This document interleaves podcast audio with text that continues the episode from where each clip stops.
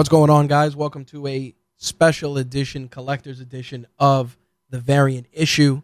To my left this week, the axe to my smash, the demolition of comic podcast, the one and only Jimbo Slice. You're on a wrestling kick lately, I see, huh? Yes, sir. Last episode it was the uh, Legion of Doom. Legion of Doom, aka the Road Warriors. This, this this week it's the demolition, huh? Yep. All right. We got a very, very special episode for you guys that Jimbo Slice and I cooked up. Uh, we sat down with uh, Steve Borock, president, primary grader for CBCS. And, ladies and gentlemen, it was probably one of the craziest, coolest experiences that we've had in 17 episodes outside of the stuff we do in our day to day. But um, Jimbo Slice can sum it up substantially better than I can. Yeah, for me, it was. uh I'm not even thinking about the amount of episodes. It was for me personally. It was one of the coolest, most fun experiences that I've ever had in this lifetime because I am definitely nerd, geek, mutant, and freak. And aside from from Steve being who he is and what he does for a living, he's one of the most legitimate, humble, down to earth people that I've ever had a conversation with. The guy is just four aces across the table. Period. Yeah, we we really wanted to give you guys, you know, we talk about grading a lot over the last few episodes, different facets of it. But what we wanted to do was we wanted to bring somebody in, demystify the grading process, go into the ins and outs, explain the the amount of detailing and work that's involved in getting books graded and and really really just showing an appreciation for the art form and I think that that Steve did that in spades uh, just really educating not only us but we hope uh, educate you guys on the finer points of grading and what goes into getting books graded aside from him just being a stand-up guy, he's legitimately passionate about comic books. Yep. And and the things that fall under that umbrella. So Yep. So you're you're go- you guys are in for a treat. So without further ado, let's take it away and enjoy our interview with Steve Borock from CBCS. All right, guys, we got a special guest on this week's episode of the Variant Issue. President and primary grader of CBCS, Steve Borock, is joining us. Uh, myself and Jimbo Slice are going to break down some of the stuff in the grading, in the world of grading, and Steve's going to educate us and you guys. So without any further ado, let's take it away. What's going on, Steve? How are you? I'm doing great. How are you guys? Good, good, good. Again, um, thank you once again for taking the time out to uh, s- spend some time with us and our listeners and uh, school us on grading and CBCS and all the work that you guys do. Well, you know, thank you for having me on. You know, it's uh, there's a lot of misconceptions about grading and uh, especially um, certification. So it's uh, it's a pleasure to be talking with you know guys who are into comic books and understand the hobby and uh, help answer questions. do you want to give our listeners a little background on exactly what it is you do and how you kind of broke into this part of the industry itself? Okay. Um, well, I, I've been in the hobby since I was a kid. Um, I I was reading comic books before I knew how to read. My dad was bringing them home for me from New York City, um, even before I could read. So uh, I just fell in love with the pictures, of course, like like most little kids, Yep. and got heavily into it. New York City was a really cool scene for comic books back in the day. Um, in the 70s, I set up my first show. I was only able to afford half of a table at a Phil Seuling marketplace. I mean, that's it was just a lot of fun. It was it was more more about you know selling a few comic books, just be able to buy another comic book. Exactly. Um, and back in those days, I mean, it was like the bottom of the Alpine Hotel and the Taft Hotel, Hotel Roosevelt. I mean, it was like really these like weird kind of flea market things, not really conventions. Right, right, Um, right. And um, but it was really, really great. Just a great way to grow up. And uh, so I stayed around, um, became one of the top collectors in the world. I've owned two Action Comics number ones. Are you serious? Um, yes, I'm very serious. How did how um, uh, if I, if you don't mind answering this question, how in the world did you come across those two books? Well, I had them at different times. Okay. Um, because uh, through networking, and if you had enough money, you could buy anything. Um, actually, I traded um, a boatload of comic books for one of my action ones, and one of the action ones I um, got time payments through this place that no longer exists called the Pacific Comic Exchange. Okay. Um, and I paid it off over, you know, something like I don't know, like 15 months. Wow. but back in the day, it wasn't worth what it is now, right? I mean, at the time, you know, I thought I was crazy spending, you know, sixty thousand dollars on an Action One. Wow. Now, you know, that same book, if I had, if I still had those books, I could retire. You know. Seriously. That's that's wow. That's Right. mind blowing. and um, then um, the certified collectible group, uh, which was certifying coins at the time, wanted to get into comic books and to certify comic books. And they went to the top dealers and top collectors, and they asked who they trusted, who could grade, who could check for restoration, which is really, really important because people were getting ripped off like crazy Okay. um, buying books that were color touched or reglued or had married pages. They weren't worth the same as if they were untouched. Right. And um, my name came to the top of the list, and I talked with them, and it was a really strange thing. Um, you know, they came to me with this concept about putting comic books in a plastic case, and I was like, you know, this doesn't make sense to me. You know, Right. you don't do that. Right. You know, can't, because, like- because because you can't read them at that point.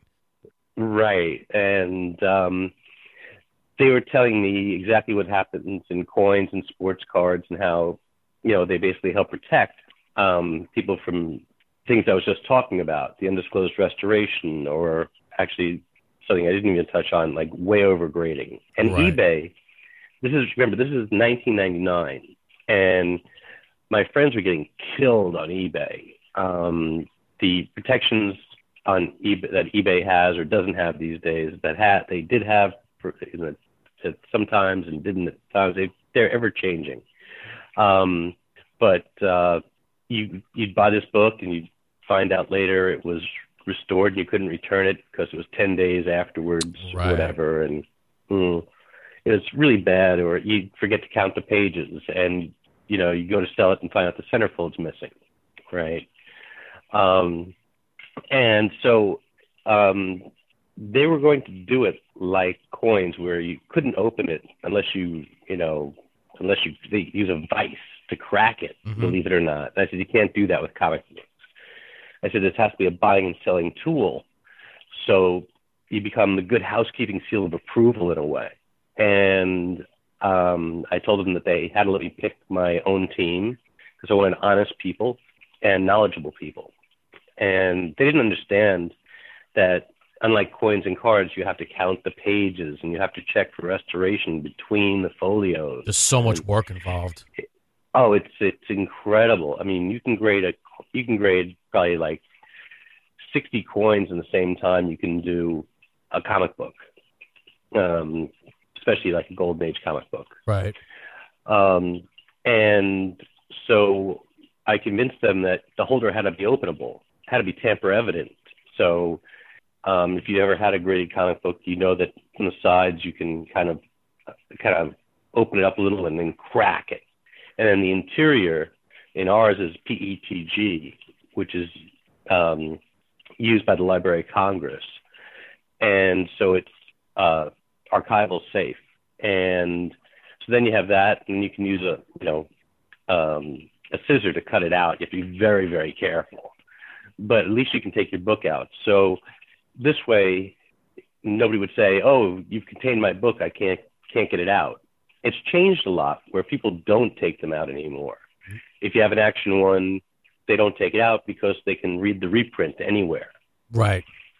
Um, and then there's people who have, you know, they, they've changed, uh, it's changed from its original model. Um, people who aren't cracking it out, what they do is they have these collector's sets and they compete to have the best of the best. Yep. And so they're like, I have, you know, Superman 1 through 100 and, you know, uh, the Superman one is in you know six zero, the Superman two is in seven five, and so on, and, and they compete. And um, but as as uh, almost everybody's noticed, that it's become the best buying and selling tool um, on the internet. Um, all the major auction houses use either us or our competitor, and um, so I worked there for a bunch of years, and I got kind of burnt out on grading. Um, Right.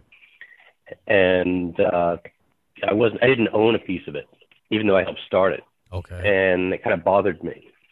And um, so I went and worked as a senior co- uh, consignment director for Heritage Auctions, and they're the largest um, collectibles auction house in the world, and they're the third largest auction house in the world in general, um, behind Sotheby's and Christie's, and they're catching up quite fast actually, because they embraced uh, technology and the internet as opposed to live auctions. Right. They're, they're incredible. Um, and so I was their senior consignment director for years. I brought in millions and millions of dollars worth of comic books and comic book art. Um, I enjoyed it. It was a lot of fun. And all the time I was doing that, um, people kept asking me if I would open up another grading service because people don't like monopoly. Mm-hmm. And um, I didn't think I would be into it, but I do enjoy really good steak dinners. and I would let I would let I would man. let people take me out. I would let people take me out, you know, for dinner, and they'd they'd pitch me.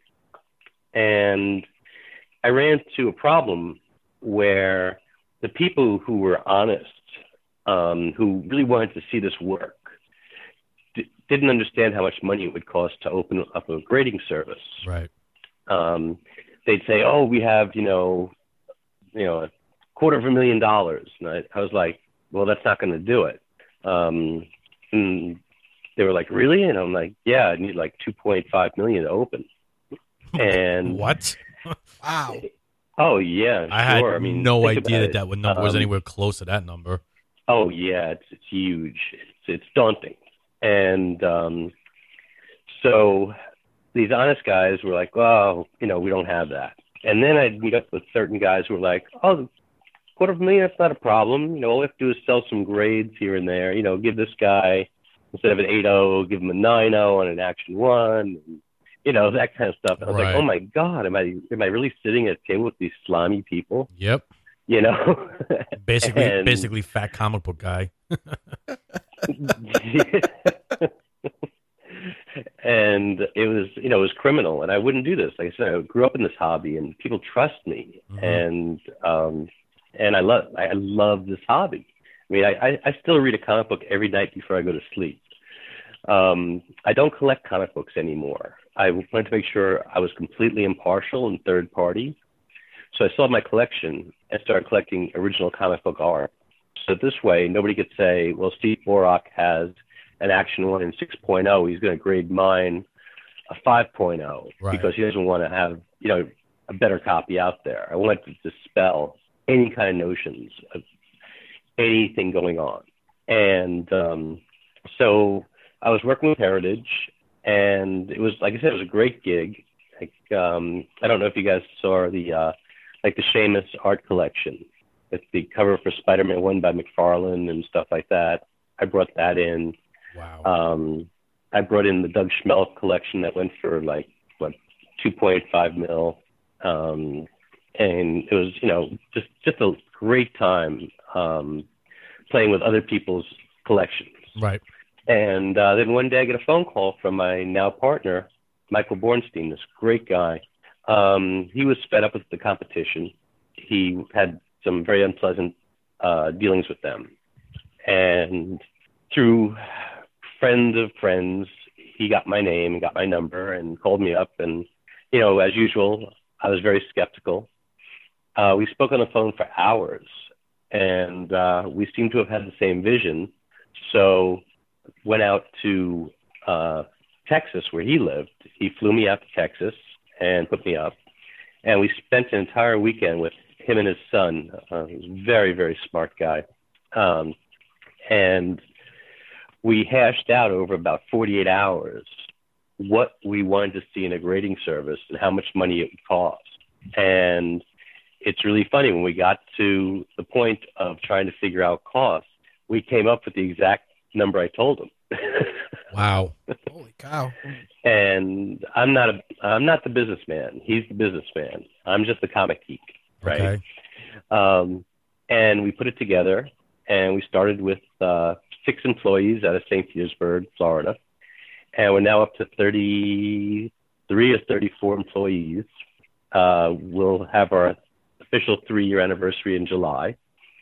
Congratulations. Um, thanks, thank you. It's been a long, long road. Um, it's uh, but it's been a lot of fun and exciting, as well as a lot of hard work. a lot of work. I know grading a Um, book is that's very meticulous, time-consuming uh, work to do that. Oh, sure, sure. It's it it really is, and you have to be able to sit in your seat and grade.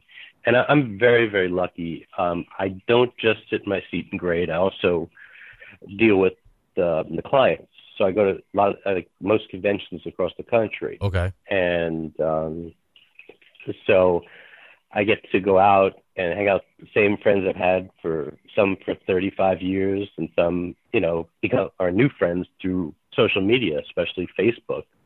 Um, we have a giant dinner every year in Chicago, um, where giants of the industry go. I mean, we've had um, Bob Overstreet, Maggie Thompson, Neal Adams, uh, Gary Colabuono, who's helped start the Chicago Comic Con, and um, Michelle Nolan, one of the great, you know, uh, uh, historians of our hobby.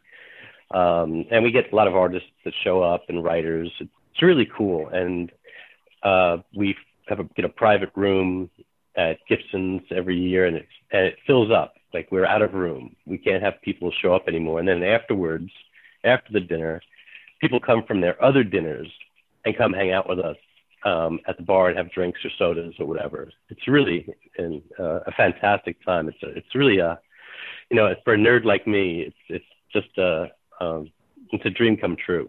You, you know what I want to know at that at that dinner now. You know, you keep referencing yourself like a nerd like me. I say the same thing about myself a lot of times.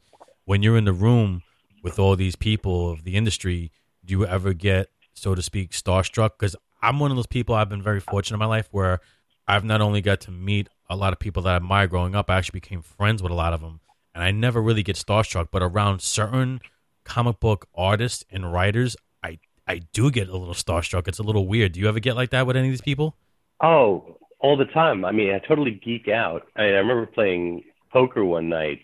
Um, Gareb Shamus, who started Wizard, Okay. um, invited me to a poker game, Oh, geez. and I didn't know. I, I didn't know. Um, I've been friends with the Shamuses for many, many years. Um, really nice guys, Stephen and Gareb. Um, but uh, I didn't realize that I was playing cards uh, with Jim Lee and Jae Lee and uh, David Mandel, who's uh, was a writer of Seinfeld at the time and is writing for Veep right now. Um, he's a giant um, comic art collector. Um, and Paul Dini was there, uh, who created Harley Quinn.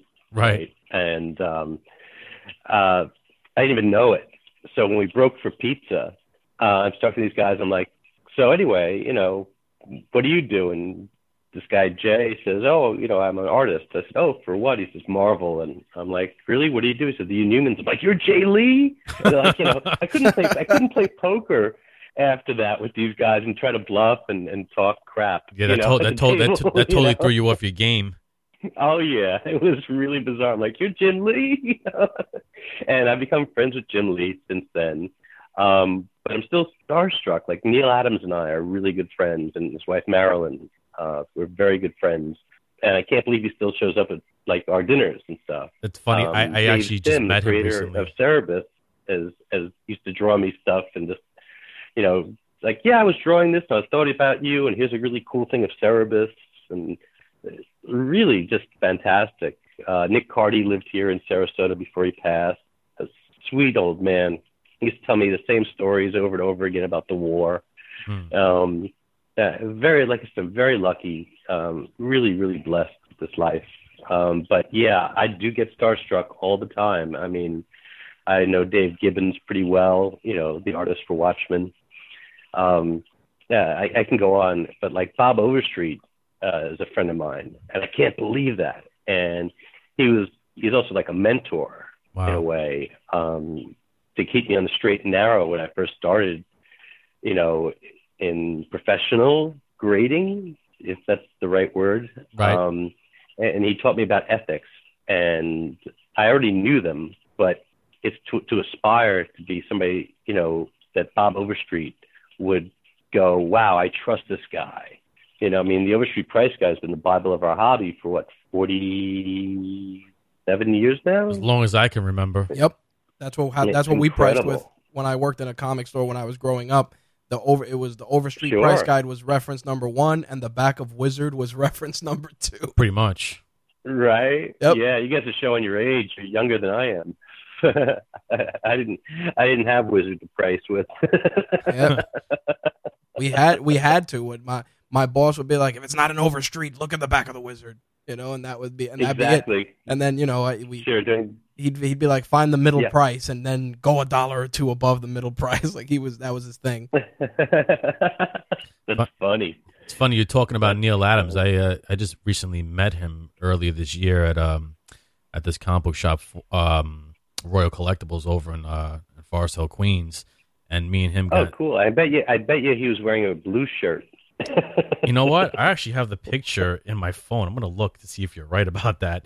But I couldn't help it. We, me and him, we actually got into a discussion about boxing because you know he did the famous Ali Superman cover, and um, Sure. when I shook Well, he his did. He did the whole. He did the whole book. actually. Exactly, exactly. And uh, when I shook his hand, I couldn't believe how big his mitts were. His hands are like the size of boxing Yeah. gloves. Yeah. I was sure. shocked. Sure. No, Neal's a great guy. Um, uh, I really, really enjoy hanging out with him in Marilyn. Very nice people.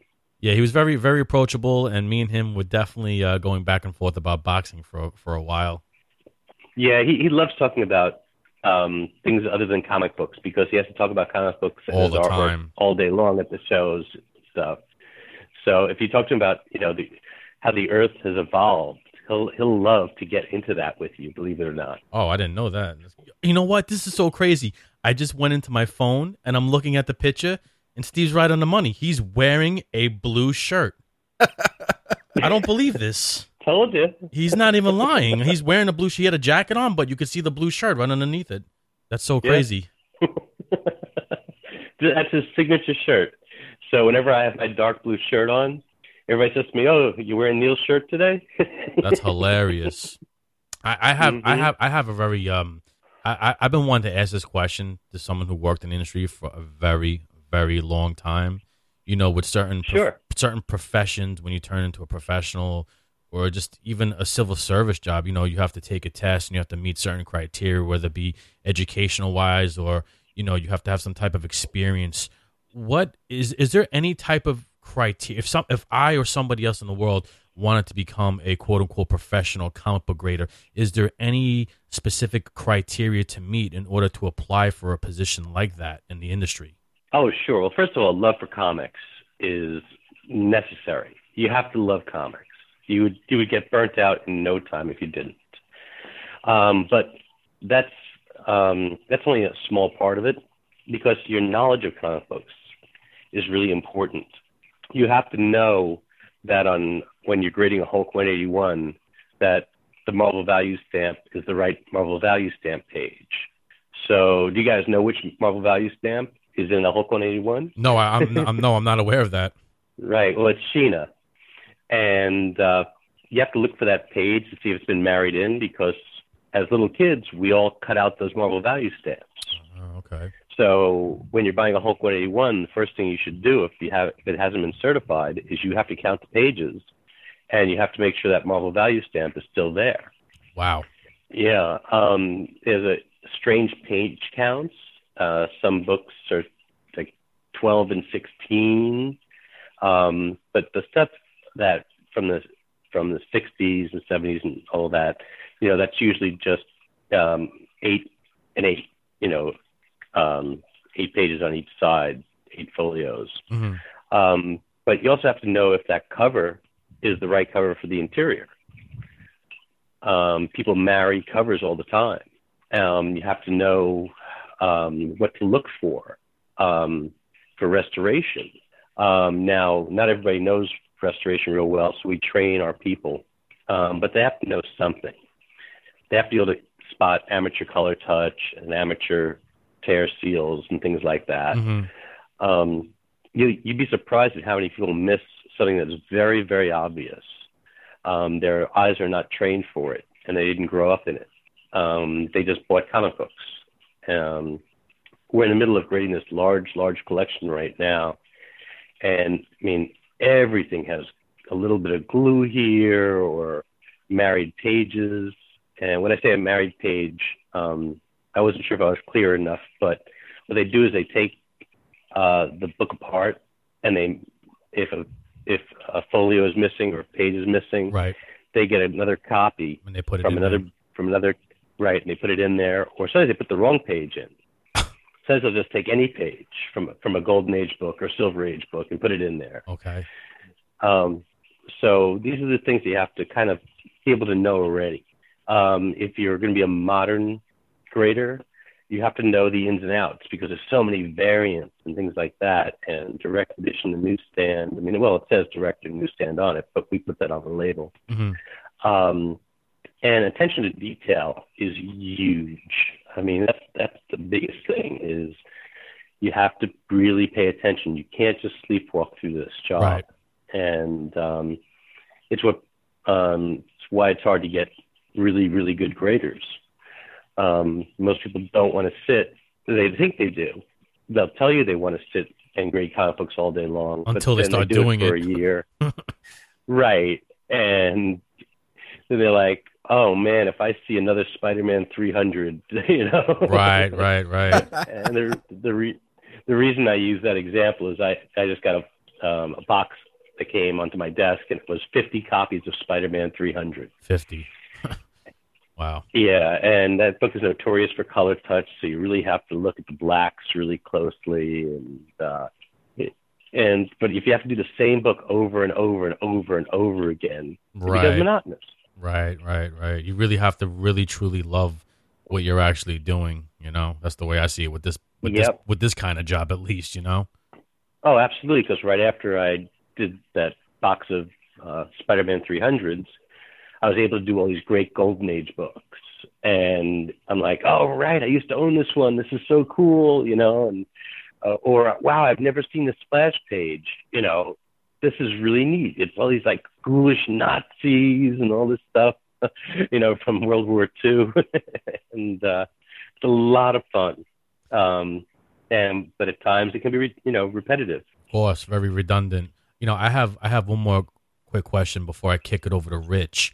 Um, I noticed this trend these last couple of years that's been popping up. You know, before someone goes and you know wants to get their book rated, these two techniques that I've recently discovered called uh, pressing and cleaning. Um, hmm you know what what's your take on that and as far as i know pressing and cleaning isn't considered restoration i mean correct me if i'm wrong on that and you know please you know if you can break that down Well, to our depends. listeners sure uh, it depends on what kind of cleaning you're talking about. If you're talking about like a dry cleaning where you're taking a little bit of Wonder Bread or light dry eraser to get some of the dirt off of the book, Mhm. that's okay. Uh, if you're talking about a solvent bath or water wash, that's not okay. okay That's considered restoration. okay Now, pressing itself is not considered restoration, and it's not a new trend. It's been going on forever. Really? I mean, heck, when I was yeah, when I was a kid, you know, and we're talking, you know, many, many, many moons ago, uh, that I would take. Uh, remember those gigantic dictionaries? Of course. that used to be around. of course the webster's So I'd, I'd right, I'd take two of those and put a cinder block on top of it. okay So I have the comic book in the middle of the dictionary and put a cinder block on top of it to get the spine roll out of these golden age books right and silver age books. Uh, the techniques have gotten to a point where it's uh, um, they're doing a lot better job at it. But it's been around forever. yeah i, I, I wasn't i wasn't new to the hobby. I wasn't hip to any of this up until recently. Actually, I'm like cleaning, pressing. What are you guys talking about? And exactly what you just said. I was asking around, you know, because I know a lot of people you know that own shops and you know people in high up, people in low positions, and I'm I'm getting all different kind of answers. And one of the first things I was actually told about was the Wonder Bread thing at first. So when you said that right now, I was like, oh wow, I, I guess it's been going on a lot longer than I've realized because I wasn't aware of any of that stuff. Yep, it's it's been going on for a long, long time, and uh, it's just it was a secret in a way. Um, a lot of the a lot of the people didn't want anybody else to know that they could make a book look better, so they kept it to themselves. And um, when I was with my competition, it kind of came to light. And everybody was saying, "Oh, this is brand new," and I kept saying it wasn't. And uh, it was a real strange time. Um, but you know, you have to be honest with people. You have to let them know what's going on. But if a book is pressed correctly, you'll never know. Exactly. Problem is now um, is that the everybody thinks they can buy like a T-shirt press and press a book, No, and they're ruining the book. you'll destroy it from the I'm heat. seeing so many. Oh, it's not just heat. Even even the cold press. Really? Yeah, they just they they pancake them. Right, right. It becomes it becomes like the, the page becomes sealed, right? Hmm. Now, well, sometimes yeah, that's that's from extreme heat, um, and especially the uh, modern Marvel stock. Uh, we're seeing pages stuck together or or ink lifted, things like that. Um, everybody thinks they know how to press. They're like, "Oh, I saw a YouTube video." Right, right, right. and uh, you get what you pay for, you know, in this life, right? Whether it's uh, pressing or anything else. Um, I would just tell people to use a professional. Right. Well, once again, you know, how how do people really decide who's professional at, at, at doing something like that? Because for me, like if I had a very rare, expensive book, I'd be very leery to just hand it over because there's a good chance that book can get ruined if that person doesn't know what they're doing. Right, exactly. Well, there's, you know, I mean, there's so many uh, forums to go to. I mean, I would send you to, you know, I mean, of course, since it's my company, I would send you to the, the Facebook page, uh, Comic Collectors Club, Okay. right? And you can ask questions there, and there's very seasoned collectors on there. Um, there's novices and seasoned collectors. We have in-house pressing, Okay. um, so you could send it to us. So you go to our website, and uh, but uh, you can ask around. There's people doing pressing uh, that have been doing it for many, many years. that's. That's that's all good information to know. I wasn't even aware that CBCS did pressing. Definitely good to know. Yeah, it's fairly new to us. Um, we had to compete. Um, our competitors have in-house pressing, so to compete, we uh, opened in-house pressing as well. Right, right. That just makes sense. Well, I got a, a couple of things in, in regards to that. I figured the the first being with regards to, to your grading process. You know, what's the what's the average allocated time to grade a book? And if you grade a particular book a, a couple of times, are there certain markers that you set for yourself, whether it's you doing the grading or any of your staff for certain imperfections? Like you were talking about, you know, Spider-Man 300 and, you know, some of the things that are notor that, you know, you look for that stick out. What are some other things that people should be aware of? Well, like I said, the Marvel value stamp in the '70s books, it's huge. I mean, um, that's that's something to always, you know, always do. Always count pages. People miss page pages. I do uh, books every day that are missing pages. You know, learn the count. And if you're not sure if it's a Golden Age book that has a funky count, you know, go on comic book websites. Um, comics.org tells you how many pages are in a book. Um, it's a really great resource, comics.org. It'll give you all the information on the writers, the artists, uh, the titles, um, and but especially the page count. Um, and there's things to look for on like uh, like Spider-Man 300 actually has a rough cut to a lot of them. People think it's trimmed, and it's not. It's just a bad manufacturing defect. Huh. And so we don't take off for that the way we would if somebody took a razor and kind of made the edge a little rough. Um, there's uh, distribution ink from when the distributors used to color code the tops of the book uh, or the bottom or the or the edge, um, and because they were able to return them. And sometimes people will color touch that distribution ink onto a married cover there's so many things to look for. It's it's it's hard to tell you on on each book. It's it's different. Um, on Avengers 16. Um, that's the first real change in lineup, Right. right? Um, it's a great iconic cover with Captain America in the middle, and then little pictures of Yep. The new Um, members. everybody, right, and the old members. Well, it's there's a notorious uh, manufacturing defect with a little hole on Thor by the spine, Oh wow. and everybody, you know, at first when you first see it, you just think, oh, somebody put a little tear in it. No, it was actually manufactured that way.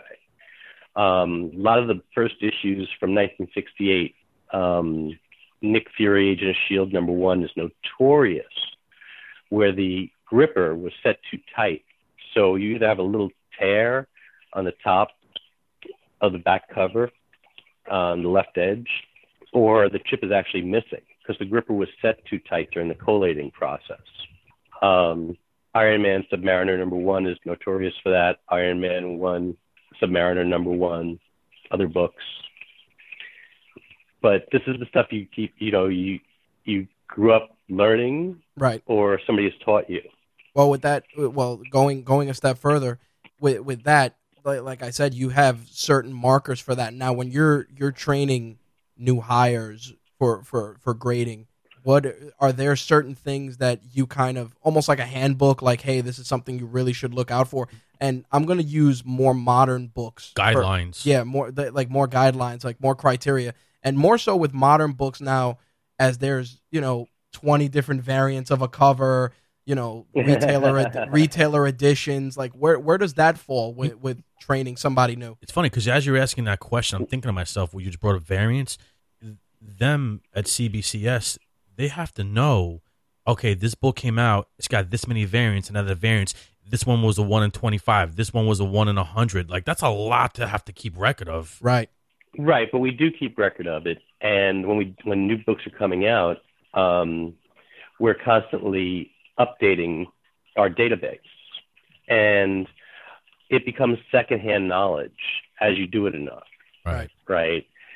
So um, I don't handle a lot of the moderns, but I remember when you know Star Wars One came out. Was there a hundred different covers or Yep. something crazy like That's right. that? Um, you know, we had to keep track of every cover and make sure we got it right. Um, but the thing is that um, our modern department knows this stuff because these are the guys who live and breathe moderns. They're the guys who go to the store every Wednesday and pick up their books and they just live and breathe it. It's fantastic.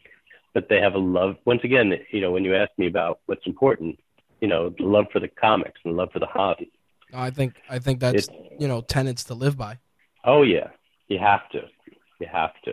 Well, with with you know going on the you know into the subject of variants, how do you guys approach now that re- individual retailers are getting their own variants, and how do you guys cre- you know go create criteria for that? Because you know Midtown will have their four or five for X Y Z artists. Well, there's no well, there's no criteria because comic books are graded the same way. okay, So when it comes to grading, um, the grading doesn't differ unless there's once again a printing defect that's normal on every book. gotcha. Now, how do you guys learn about those Um, printing defects? By seeing enough of them. Okay, just consistency at that point. Right. It's it. it's all about consistency and all about you know doing research. So like if I I'm just going to make up something. So you see the newest issue of Spider-Man, Okay, and it's got an ink blotch by the logo. got it. Well, then you go on the web and you look up other issues if it's the first time grading it, and you see that oh they all have them. Okay, great. So you don't take off anything for it. Right. Right. Okay. And but then if you look and you realize that, you know, one out of a thousand have it, well, you have to grade that a little differently. Gotcha. Now, how do how does it work with? Well, let, let me let me rephrase that. What what is a book, in your opinion, that has been the subject of a lot of alteration? Like, what's a book you come across often that gets altered frequently? Well, like I was telling you, Spider-Man 300 gets hit with black color touch quite, quite often.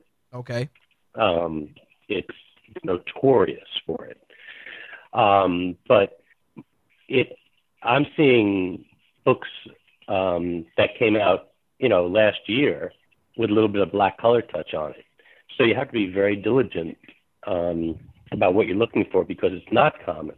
Right. But somebody decided like, hey, this doesn't look like a nine eight, and it's always that one percent. It's probably not even one percent. It's probably even less than one percent. You know, of the of the hobby that ruins it for everybody else. Sounds about Um, right. But there's always going to be there's there's always going to be thieves out there. When there's money involved, there's always going to be thieves. And that's why, once again, certification is the good housekeeping seal of approval. right. And it's not that the certification companies don't make mistakes. We're human. So you take a human element out of it, you'll never find 100% perfection. I'm glad you mentioned I don't that. care what you do in life. I, I I am Okay? glad- I'm glad you mentioned to what?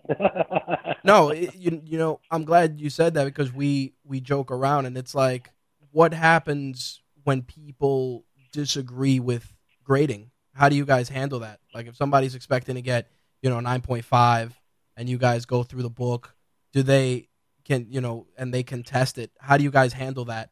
Okay, well, basically, first of all, there's no 9.5. Um, it goes uh, it goes 9.2 to 9.4 to 9.6, and um, Why is that? But we're um, that's the grading scale that um, Overstreet uses, and it's probably the easiest scale to use. It starts with uh, 0.1, believe it or not, um, because people will actually send in a page from Action Comics number one. Wow. Holy it's not a cow. full comic book, but it's so it's Nice. it's not even a pour. It's less than a pour. It's a, you know pour zero point five, but people want it because it's worth money. It's worth quite a bit of money, and um, so we start with zero point one, and we go all the way to 10.0, point oh, and it jumps usually by 0.5. So it goes um, after you go one uh, 0.1, 0.3, 0.5, 1.0, 1.5, and then there's a 1.8 um, because it just didn't, you couldn't break it down by 0.5s. And then it goes 2.0, 2.5, 3, 3.5, 4, 4.5, so on, until you get to 9.0. And then once you're at very fine near mint, which is 9.0, Mhm. you start have to you have to start breaking it down into smaller numbers because it's really one little defect that changes it. Right, the So nitty you go gritty. from 9.0 to 9.2 to 9.2 to 9.4, 9.4 to 9.6, 9.6 to 9.8, and then if you know by some miracle you land some close to perfect book, you get a 9.9 or a 10, which, which, is, very, very rare. very rare. Yep. Oh yeah, it's like winning. It's like winning the lottery hmm hmm um, it's it's been handled. You know, even just coming off the press, Exactly. somebody handled it to put it into a box, right? Um, so it's and also, you know, if it's miscut, it's not going to get the nine nine or ten, and production quality isn't always great. Um, and then you know, there's been books, um, you know, vintage books. Uh, Spider-Man 19, there's a 9.9 out there. Now that's a very common issue in high grade, the 19. Um, but I mean, just seeing that book is incredible. I mean, it's it's mind-boggling. Um, but then when you're talking about high grades, I always considered like fine, very fine, a high grade for golden age books Right. Like 7.0. Um, now, that's not to say there isn't any 9.8. There's plenty of 9.8s actually, um, because you have collections like the Edgar Church Mile High Collection or the San Francisco Collection. Um, these books were stored incredibly well, and they're just unbelievably gorgeous. White pages, sharp corners, heavy gloss, just beautiful. I, I don't, if you've never seen an Edgar Church Mile High copy or a Tom Reilly San Francisco copy, do yourself a favor. Talk to the some, one of the major players and ask if they have one that you could see, and you won't believe it. They're just that beautiful. I, I used to own many, many um, San Francisco's and church copies.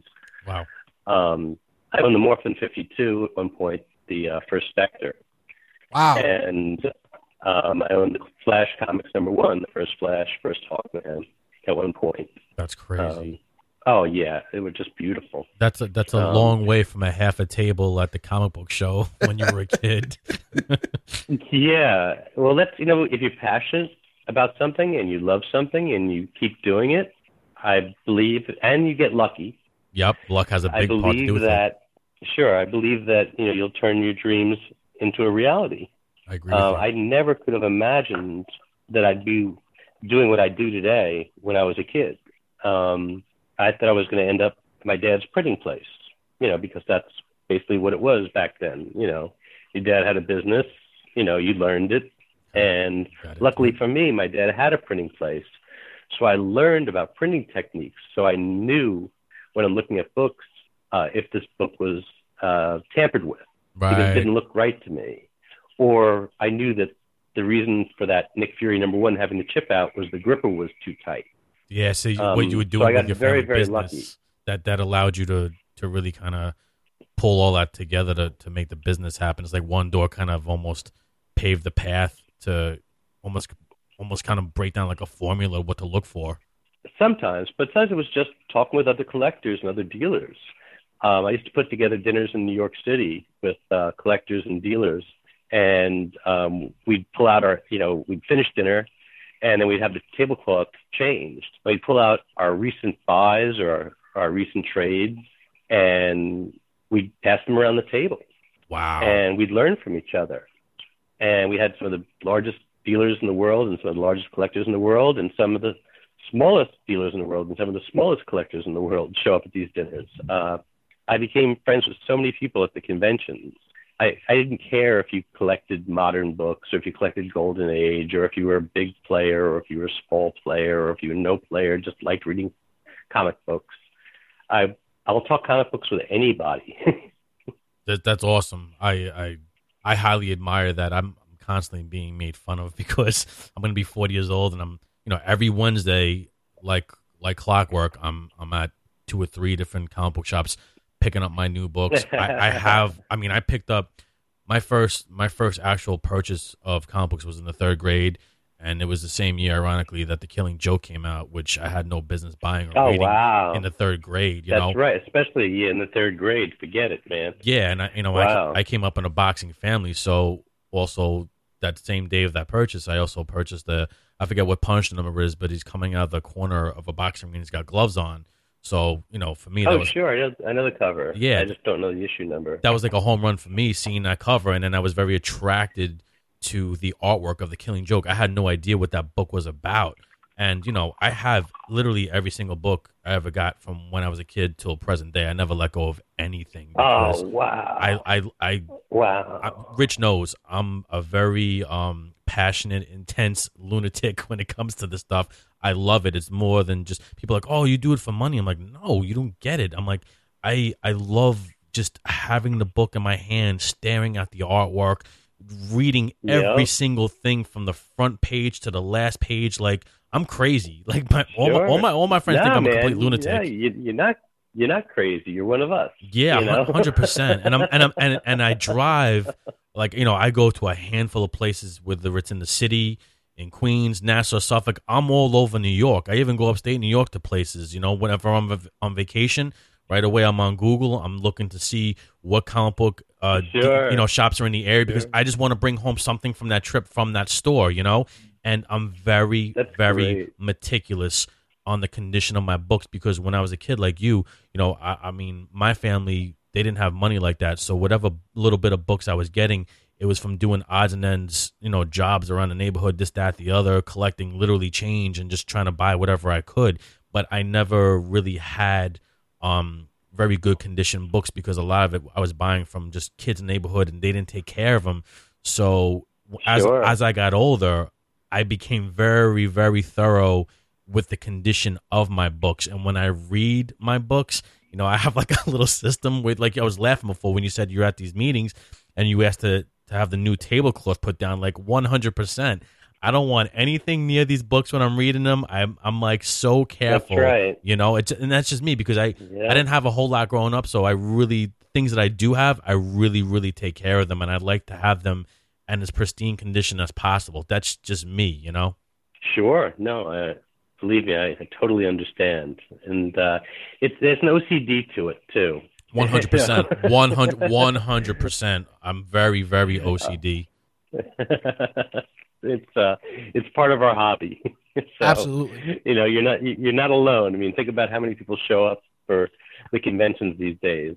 I mean, it's a phenomenon. When I was a little kid, you know, I'd get beat up wearing my Hulk T-shirt to school. You know, here comes Hulk.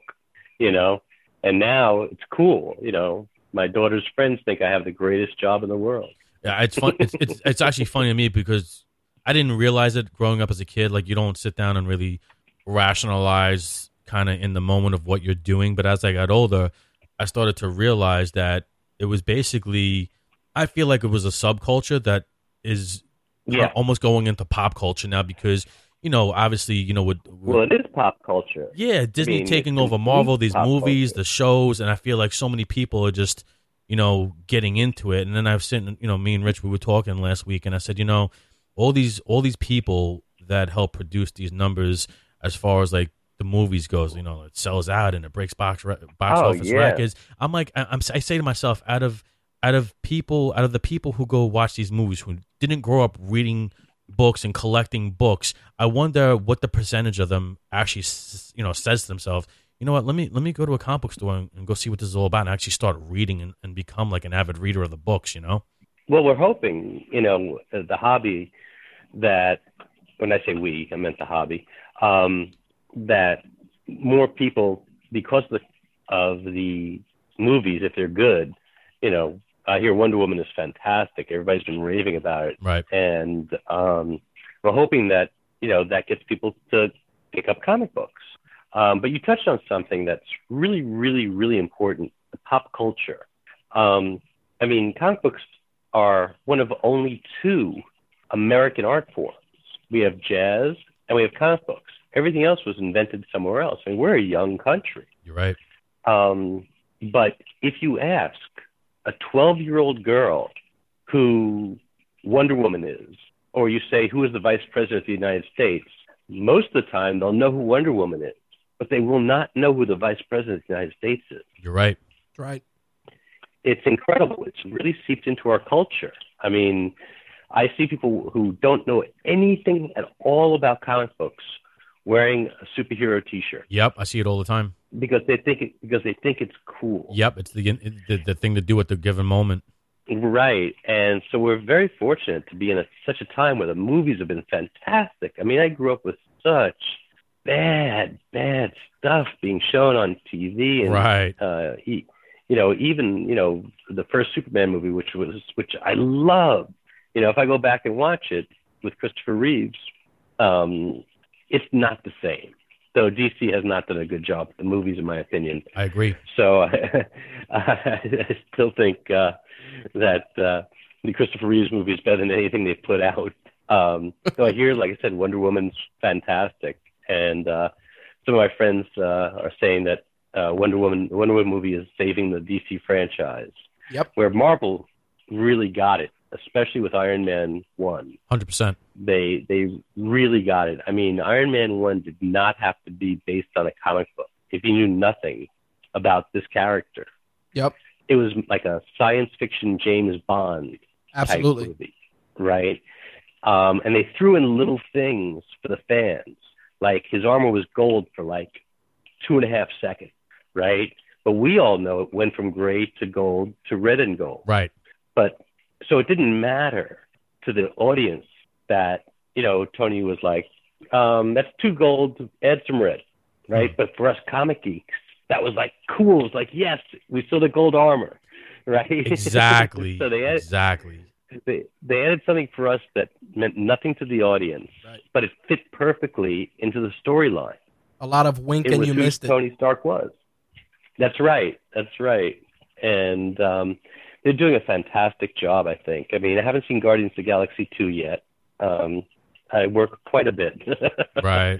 But I hear, but everybody's telling me that they're having a lot of fun with that movie. Yeah, I I, dis- I when I- disagree with that one. Sorry? I disagreed with most people's opinions on on Guardians too. Oh, you didn't like it? I- huh? I didn't- Wow. I'm like one of those people where there's usually no gray area. I either really love something or I really hate something, And with this movie, with this movie, I didn't love it and I didn't hate it. I felt it was mediocre at best. I felt there was a very a very shallow, empty storyline, and there was a obviously a lot of CGI. I felt there was more of a, a, a cash grab than there was a quality story in my eyes. Ah, that's that's a shame. I'm sorry to hear that. But then again, we'll have to talk about that you and I 100%. privately after I see it. 100%. 100%. I'm not going to ruin nothing for you. Don't worry. yeah. Now, let me ask you a question. uh, As grown up in comics and reading the books, and you obviously know the stories, are, are you like me where when, when you're watching one of these films and you're like, that's not the way the story is? Why are they doing it this way? Because I get crazy with that stuff. Ah, see, I'm the opposite. I go into this thinking that this has to work for film viewers. Okay. or TV, or if it's a TV show, it has to work for the TV viewers. So it can't be about just us. If it stays true to the original concept, hmm um, I'm happy enough that if it makes um, the general public who doesn't know anything about comic books really happy, it means it was a good movie. So I walk into it as this is going to be a movie. Like I don't know anything about it, and I enjoy it so much more that way. Right, right, And you're right. There's still times when I go, "Ooh, why did they do this?" right. But when I saw Doctor Strange, I didn't care that they changed so many things. Yep. I, can thought agree with it paid a real, you know, it it paid a lot of respect towards Ditko, um, which was fantastic for me. And the movie audience doesn't even know who he is. You're right. You're right about that. Um, but I, I felt that as a movie, it was a great movie. And so if you like that genre, then it's great. Who cares what's going on in the comic book? I mean, you don't want to make Doctor Strange into Superman, right? That would be silly, Right. right? But you can change little aspects here and there to make it work for the population. Because let's face it, when the 60s Marvel started, some of them were pretty hokey. If you try to put Amazing Fantasy 15 on the screen, it wouldn't work. Yeah, not for present just day, present isn't- time. It, it, right. It's not it's not 2017. Right. You know, this was the 60s. So you have to reach out to the audience that's paying for the tickets or that's paying for Netflix. Um, I really have been digging Netflix a lot. That's my I favorite thought Iron thing. Fist was a little, yeah, I thought Iron Fist was a little slow. hmm Um, but I'm really excited to see what's going to happen with Iron Fist with the Defenders. Did you Yep. watch the entire Iron Fist series? Oh yeah, hmm I thought I thought it start, like I thought it started really good, and it, it uh, I thought the ending was very anticlimactic. yeah. I thought the I thought the whole show was anticlimactic. Really? Actually, wow. Okay. Okay. Yeah, um, but I didn't dislike it. Okay. Um, but it, um, but uh, like I said, I'm hoping it's just a prelude to the Defenders. That's what I think it is. Um, but I also think that we got spoiled. I think that you know Luke Cage was so good. yep. Jessica Jones was so good. Daredevil was so good. Second season of Daredevil was amazing. Right. And so, you know, if a show comes along and you're expecting this, you know, mm, you know, super great TV show, and you just get a good TV show, hmm you get a little disappointed, and all of a sudden it's not a good TV show. It's just a, eh, okay TV show. Right. I think when we have high expectations, we hurt ourselves. And not that we shouldn't expect the best from these people, but once again, people are human, and not everything's going to fly. No, you- you're you're right about that. Let me ask you something else. You know, growing up reading these books, and now that you actually you know you know do the grading and you have this company, this very successful company, do you still currently read books? Do you still pick up what's current, or are you kind of done with that? Is it like just kind of overkill at that point for you? Oh no, no, I can't stop reading comic books. Um, actually, I, um, but I, you know, it's funny. I don't go every Wednesday and buy the new books. I buy trades because Okay. I travel so much. Okay. and I like to read on the airplane, especially. Um, and so I buy trades, and um, I had the flu uh, two weeks ago, um, and the saving grace was comic books. I was able to read volumes 22 through 27 of The Walking Dead. Wow. um, I was so happy because I was falling so behind. Um, yeah, I'm reading Injustice right now, which I'm really, really digging. Yep, that's a solid DC. read. Yeah, it's funny. I did, almost didn't pick it up because it's based on a video game. Yep. Until I got reviews from some of my friends, you know. But then there's series that will stay with me forever. Like Sandman was fantastic. Preacher, The Boys. I mean, The there's- there's the so boy, the great- boys is an amazing, amazing read. Oh yeah, I mean it's not for kids. No, definitely not. Remind the audience. Yeah, it's definitely not. It's definitely not PG thirteen. That's for sure. No, no, it's it's, it's verging past R. Um, but uh, Yeah. um, but so I I'm in love with the medium. I mean I can't get enough of it. And if you look by the side of my bed, you'll see about 40 trades um, that haven't been read yet. So I'm I'm always about six months or nine months, I should say, to like a year and a half behind. Oh wow. So I never read any of the um, the comic blogs Mhm. because of the spoilers. Right. You know, I don't I don't want that. Yep. You know, I don't want to know. You know what happens to you know Batman. You know, five issues ago because I'm 12 issues behind. Steve, I, I gotta tell I gotta tell you, man. You know, I'm gonna be 40 years old this year, and um, there's really not a lot of things that, sadly, that I really get excited about. I'm genuinely happy about or look forward to, and you know, comic books, the movies that they're based off of, and and the Netflix series. Those are three things that I genuinely look forward to. You know, and it's Yeah. one it's one of my biggest beefs right now with with uh with trailers leading up to these films being out. I don't want to because I feel like they they put out so many trailers and the trailers are so long. By the time you watch the movie, those scenes are ruined. Like it has no impact. right. I. I watch. Yeah, I agree. I watch one trailer and one trailer only, yep. and it's really funny. It'll be the first trailer that they put out, and everybody in the grading room is, you know, is like, "Oh wait, the trailer's out," and we'll all huddle around one person's computer, and for, you know, two and a quarter minutes, watch the trailer, and you know, then everybody will be like, "Oh, that looked terrible. That looked great. This Mhm. looked weird. This looked, this looked, you know, like, oh my God, how could this person be playing this part?" And all this speculation, which is really silly because you can't tell anything from two and a half minutes or two and a quarter minutes or whatever it is. Um, but you know, we're we're all a bunch of geeks, so the minute the trailer was announced, we're all like, "Oh, okay, we'll all watch it together." it's really cool. That's great. That's great. It really is, and uh, but yeah, I mean, I'm so passionate about the comic books. I I, I can't tell you, and uh, uh, music as well. I I don't just have one hobby. I, I love live music, so I try to see as much live music as I can. That's Just that's so you know, hilarious. to Totally one dimensional. no, no, no. That's hilarious to me because the, my my three biggest passions are, are training, music, and and everything pretty much comic book related. Those are my three things. I mean, I, I got to tell you the truth.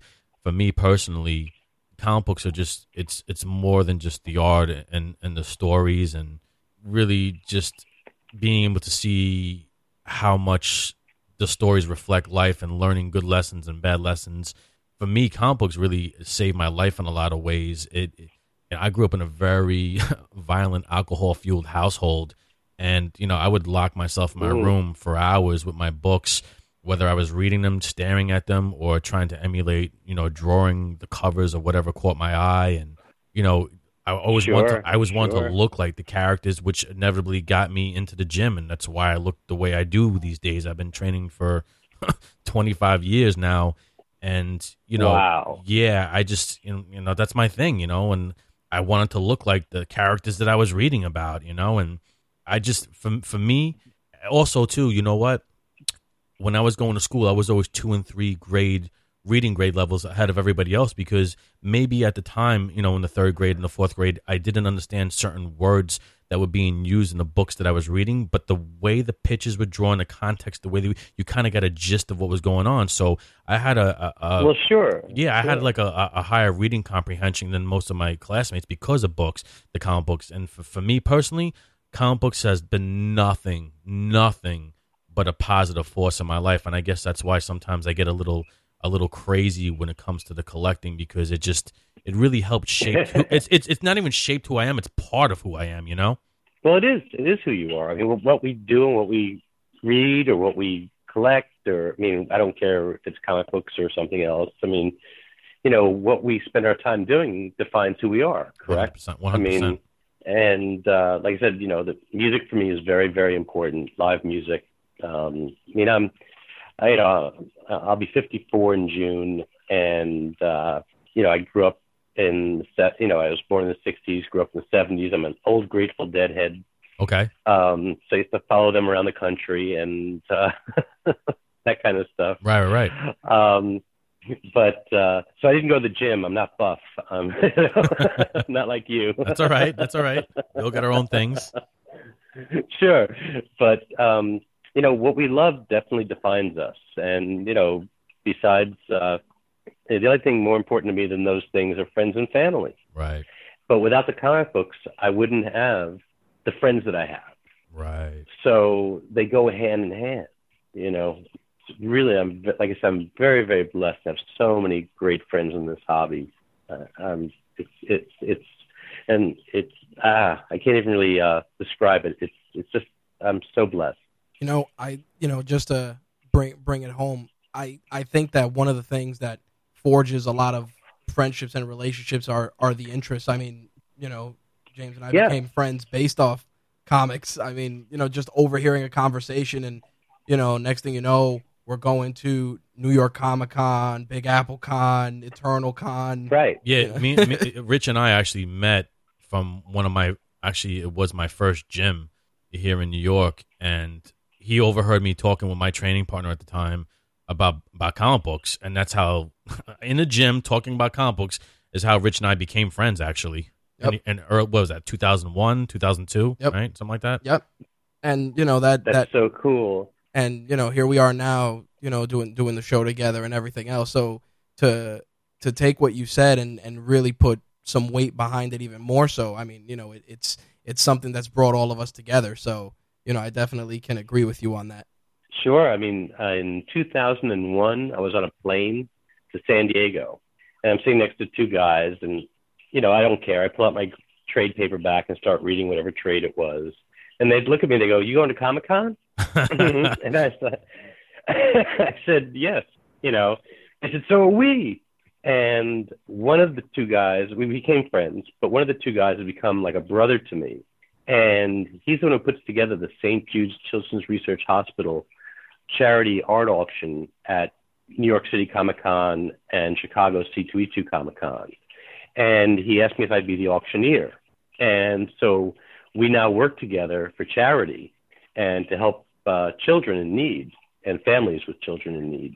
And uh, but we became great friends because I, you know, pulled out a trade paperback on the way to San Diego hmm and we speak now um, every month, even though he's in New York and I'm in Florida. Uh, we speak at least once a month, and we get together, you know, for dinner twice a year after the auction, late night, and uh, when we put together this fantastic auction, we've raised over three hundred thousand dollars now for St. Jude's Children's Research Hospital with the help of the creators and the bidders. that's It's, amazing Uh, been fantastic. I, I think. Oh, yeah. I think that's great because you know, like we were talking before we started recording. You know how I'm involved with uh, Grasshopper Comics charity drive for John Thesens. I, I- think that's a, a huge thing to always give back, and it's you know I, I I'm a firm believer in this. You know, the energy that you put out is what's going to return to you. You know, so Oh, absolutely. I mean, I'm a big, you know, I'm an, I'm an old hippie, you know. Mhm. I believe in I believe in helping each other all the time. That's why I'm on the board of uh, the Hero Initiative, which is a charity that gives back to those artists and writers who were making no money back in the day. They didn't get credit for writing movies. They, their artwork didn't sell for a lot of money. They didn't even get their artwork returned to them.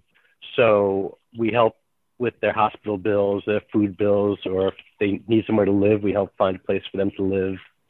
Um, so being involved with the Hero Initiative is really important to me, and I do that at every convention.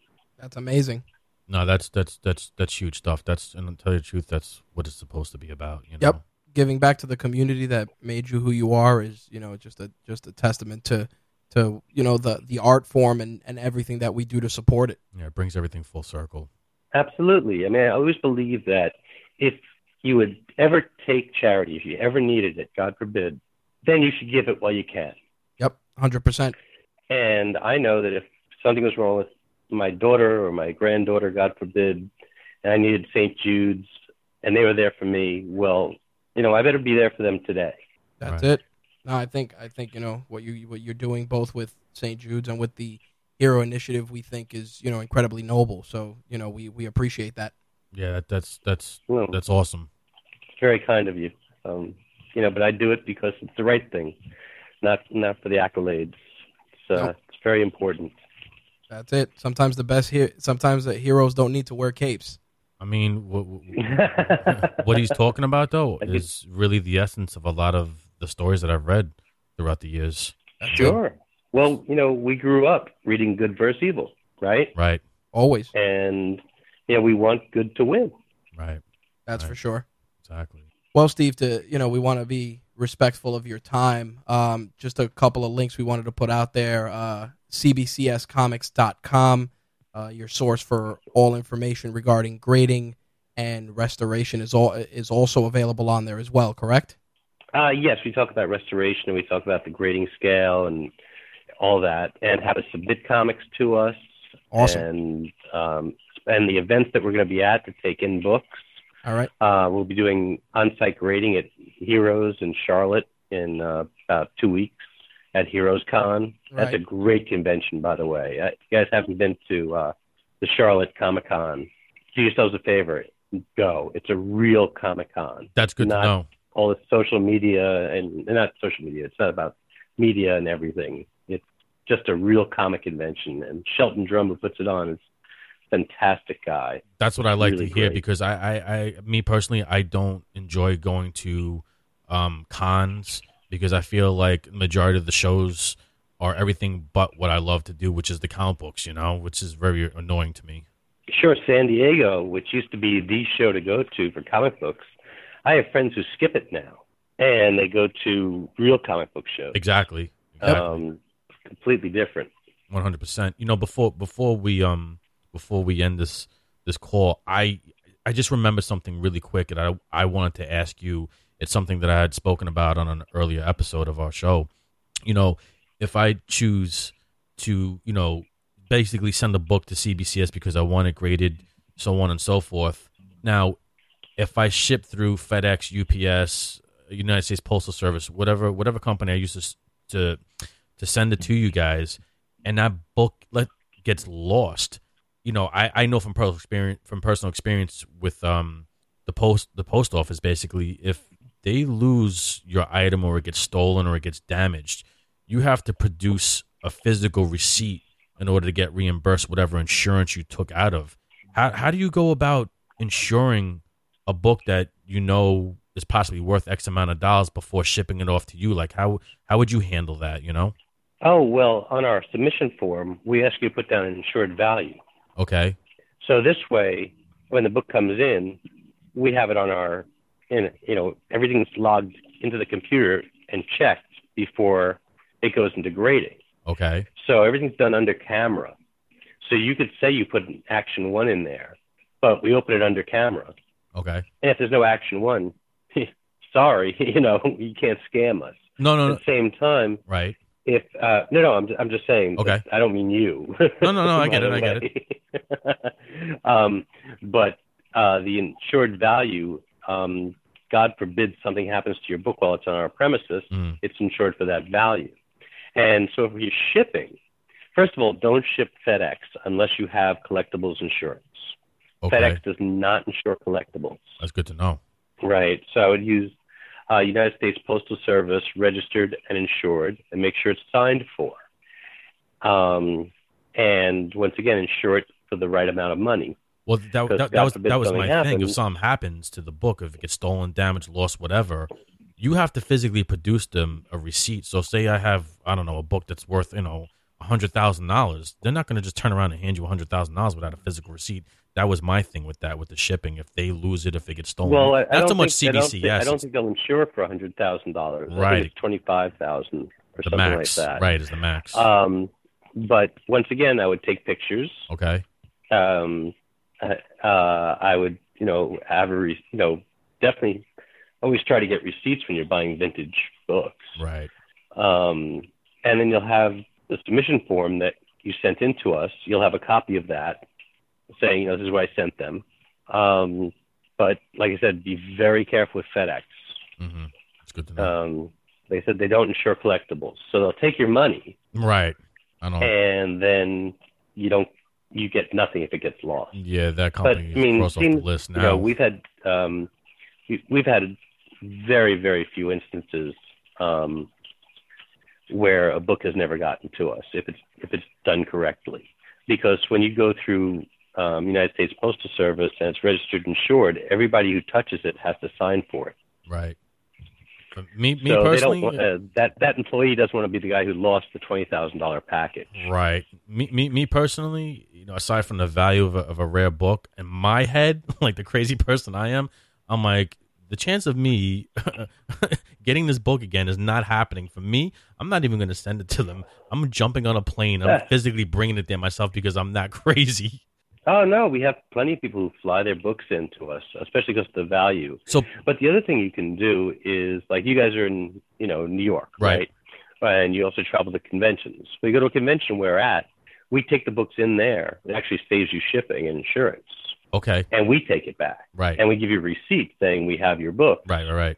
Now we would we wouldn't take an unopened box and say, Yeah, there's an action one in there. You have to show us the action one. Right, You know? Right. Right. Exactly. But uh, so if you're, you know, if you're really worried about it, you know, you can come to a convention where we're at, Okay. and you can give it to us there. And can pe- pe- can people physically walk into your office or building to actually hand you books to get graded? Like, is there someone at a desk? That, Sure. Okay, you can do that. Yeah, Okay. absolutely. Okay. We have we actually have um, rooms that you know for dealers and collectors who want to submit, and they come in, but you have to make an appointment. You can't just walk in. We're not a storefront. I mean, Okay. everything is, you know, like I said, everything's on camera. Right. You have to use a swipe key to get through all the doors. Nice. Um, it's a heavy, heavy, heavy duty uh, surveillance and security. All right, that's good to know. The Yellow Brick Road to get to the uh, to see the uh, the wizard. Sure. Well, yeah. If you guys ever come down, please tell me ahead of time. As long as I'm in town, you know, That's good to know. we'll uh, we'll get together and uh, I'll look look over some of your books for you. That's awesome. that, that, that just just to chop it up, just like some kids, you know, Yep. hanging out in the free, in, a, in a living room or something. That's awesome. You know, and like likewise, if you know when you come up here, or if you come up here, I know Rich was telling me that you miss eating like a good pastrami sandwich. You know, love. oh to, yeah. you know, Sure. Being from New York, you know, it's you miss good pizza, you miss a great egg roll, whatever it is. exactly, exactly. Would love to sit down and you know and just have a have a meal and just talk books. You know, that's what we do. Sure. Absolutely. Definitely. Well, you know, we'll stay in touch, and uh, I, I hope you guys will stay in touch at least. One hundred percent. Uh, I, me personally, I, I mean, I, I, I I'm sorry. Go ahead. yeah. Me, me, no, I was just me, saying. I hope you stay in touch. It's, Yeah, uh, 100%. You know, it's, I would love meeting other collectors and other, you know, hobbyists. It's it's just great talking comic books, and we can't get it all done on you know the phone like this. Right. Right. Um, but uh, you know, I'm I'll be in for, for uh, New York Comic Con. Um, but if you guys are going to go to Baltimore or wherever it is, you know, let me know ahead of time. And uh, like I said, we always get a group of collectors and dealers together for dinner, and That's uh, awesome. We always have a great time. And we talk comics and we talk music, family, everything. I mean, It's uh, it's great. just from a little bit that we've spoken to over this over this phone call, I just myself, I know I can easily talk to you for hours upon hours, and it would feel like thirty seconds to me because I feel like you just have a lot of information, a lot of experience, just from growing up, from just personally collecting to the actual business that you own and run. I just think it's amazing, and me personally, I could just talk to you forever. That's that's just me, you know. Well, you guys have my phone number, so Yep. you know um, I'm usually home at night unless I'm traveling, and uh, you know, you know, feel free to pick up the phone and call and just talk comic books. Awesome. Um, For sure. you know, I- like I said, I love making new friends. It's Appreciate always it. good. Likewise, likewise. We really appreciate you taking the time out of your busy schedule to, to make this phone Oh, call thank happen. you for having me. Like, it's uh, an honor. It's greatly- really, really nice. Thank greatly you. appreciated. Greatly appreciated because not only did you uh, clarify some things and, and answered really you know questions that we've been dying to ask somebody. You know, just I haven't met you in person. I could just tell you're just a stand up dude. You're somebody who I would want to be around. Just a good person. Period. And you you know what? That's what it's all about in my eyes. You know, we just and we just happen to like and have a, a passion and love for for the books. You know, so I think that's a grand slam. Yeah, I think we I think we're gonna have a good friendship going forward. That's for sure. All right, Steve, uh, just a quick reminder, uh, cbcscomics.com, facebook.com slash cbcscomics. Also, you guys have the Facebook group, uh, facebook.com forward slash groups slash cbcs comics. Also, the charity that he's involved Yep. with. Also, uh, Steve works with St. Jude's and with the Hero Initiative. Links for both of those charities, as well as all of CBCS's links, will be in the show notes for this episode. Again, Steve, uh, thank you very much. We really, really appreciate you taking the time to hang out with us. yeah, all Great all- all- guys. I really appreciate you taking the time to talk with me. One hundred percent, one hundred percent. All the uh, all the nerds, geeks, mutants, and freaks definitely are going to appreciate this interview. Um, thank you so much. Yep, we'll send you the link, Steve. Oh, you, all right. Thank you so much. You guys are very welcome, and thank you. all right, buddy. Have a good night. You too. Have a great night, guys. Bye. All right, guys, I hope you enjoyed our sit down with Steve Borock from CBCS. Jimbo Slice, take us out. Yeah, I, I can't thank Steve enough for uh, taking the time out of his busy schedule to uh, chop it up with us about what he does and the industry itself. And uh, I truly hope that all you nerds, geeks, mutants, and freaks really enjoyed the interview as much as I as I did because I had a ton of fun doing it. All right, guys, you know what time it is. Skammadix, take us out.